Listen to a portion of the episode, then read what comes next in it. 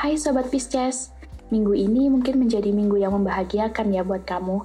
Kenapa? Aku juga nggak tahu sih sebenarnya, tapi yang jelas kayaknya mood kamu lagi bagus banget minggu ini. Kamu juga jadi jarang marah, jarang nangis, jarang sedih, dan jadi lebih sering tertawa. Good vibes banget deh pokoknya.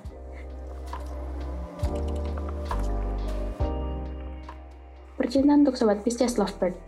Memberikan random gift kepada pasangan akan menunjukkan bahwa kamu adalah sosok yang sangat manis.